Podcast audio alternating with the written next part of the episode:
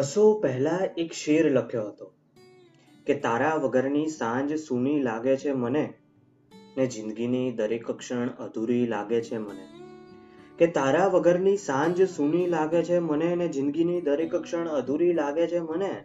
વાર્તા તો હું કેટ કેટલી એ લખું છું, તને ખબર છે? વાર્તા તો હું કેટ કેટલી એ લખું છું, તને ખબર છે? તારા વગર ક્યાં કોઈ વાર્તા પૂરી લાગે છે મને? તારા વગર ક્યાં કોઈ વાર્તા પૂરી લાગે છે મને. મારી અનેક અધૂરી ગણાતી વાર્તાઓ એ મારી જિંદગીને પૂરી કરવાની ક્ષમતા ધરાવે છે. આવી અનેક અધૂરી વાર્તાઓમાંની એક વચન આજે હું તમારી સામે પ્રસ્તુત કરું છું. આશા રાખું કે એ વાર્તાના કેટલાક શબ્દો, કેટલાક અંશ એ તમને તમારી જિંદગીની પણ સફર કરાવે. આર્ટિફિશિયલ લેકના કિનારે લખાયેલી વાસ્તવિક જિંદગીની વાર્તા વચન.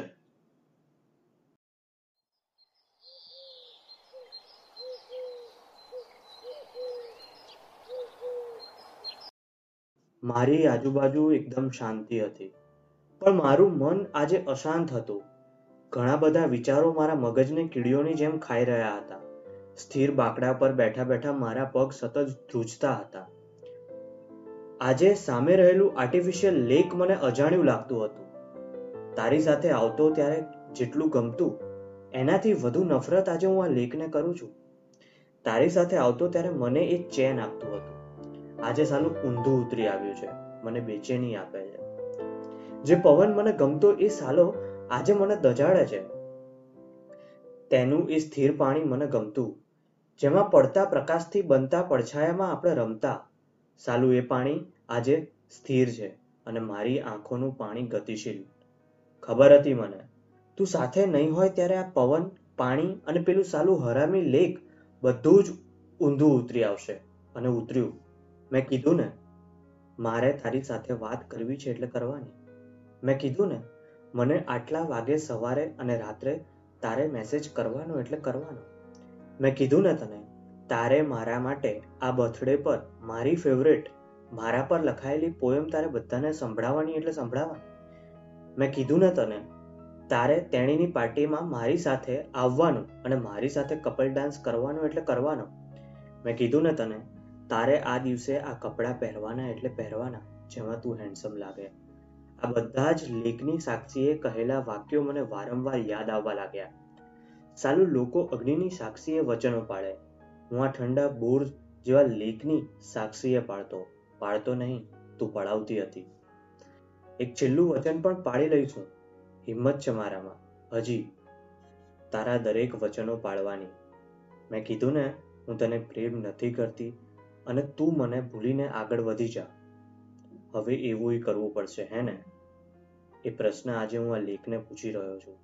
કેટલી અજીબ એ મારી સાથે વાત કરે છે. પ્રેમ નથી કરતી, પણ હક મારા પર અપાર કરે છે.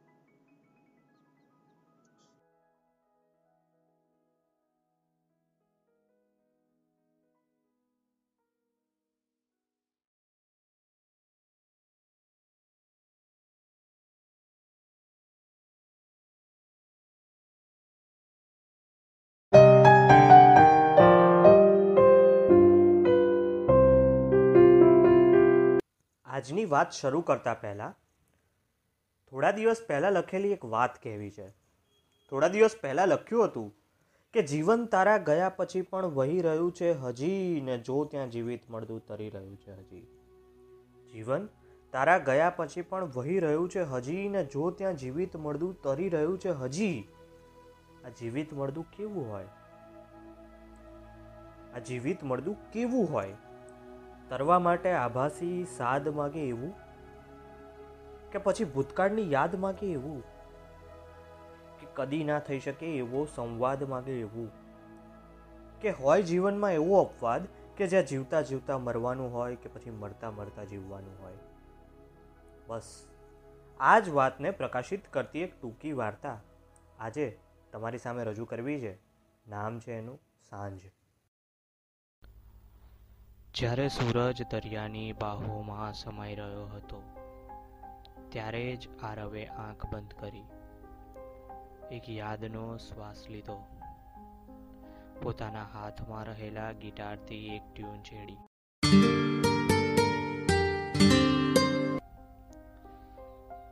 સંગીત વેવ્સ ચોમેર ફેલાયા.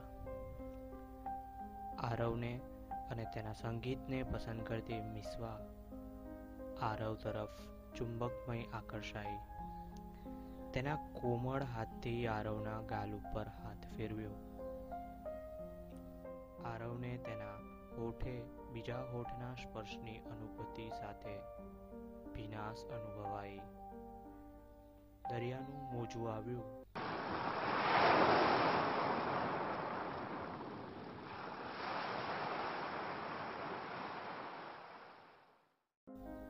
પથ્થર સાથે અથડાયું. થોડા છાંટા આરવના ચહેરા પર પડ્યા ને આરવે આંખ ખોલી. પણ મિસવા નહોતી કોઈ નહોતું.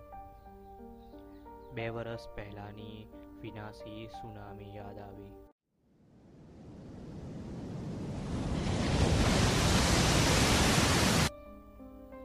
મનોમન બોલ્યો થેન્ક યુ મિસવા.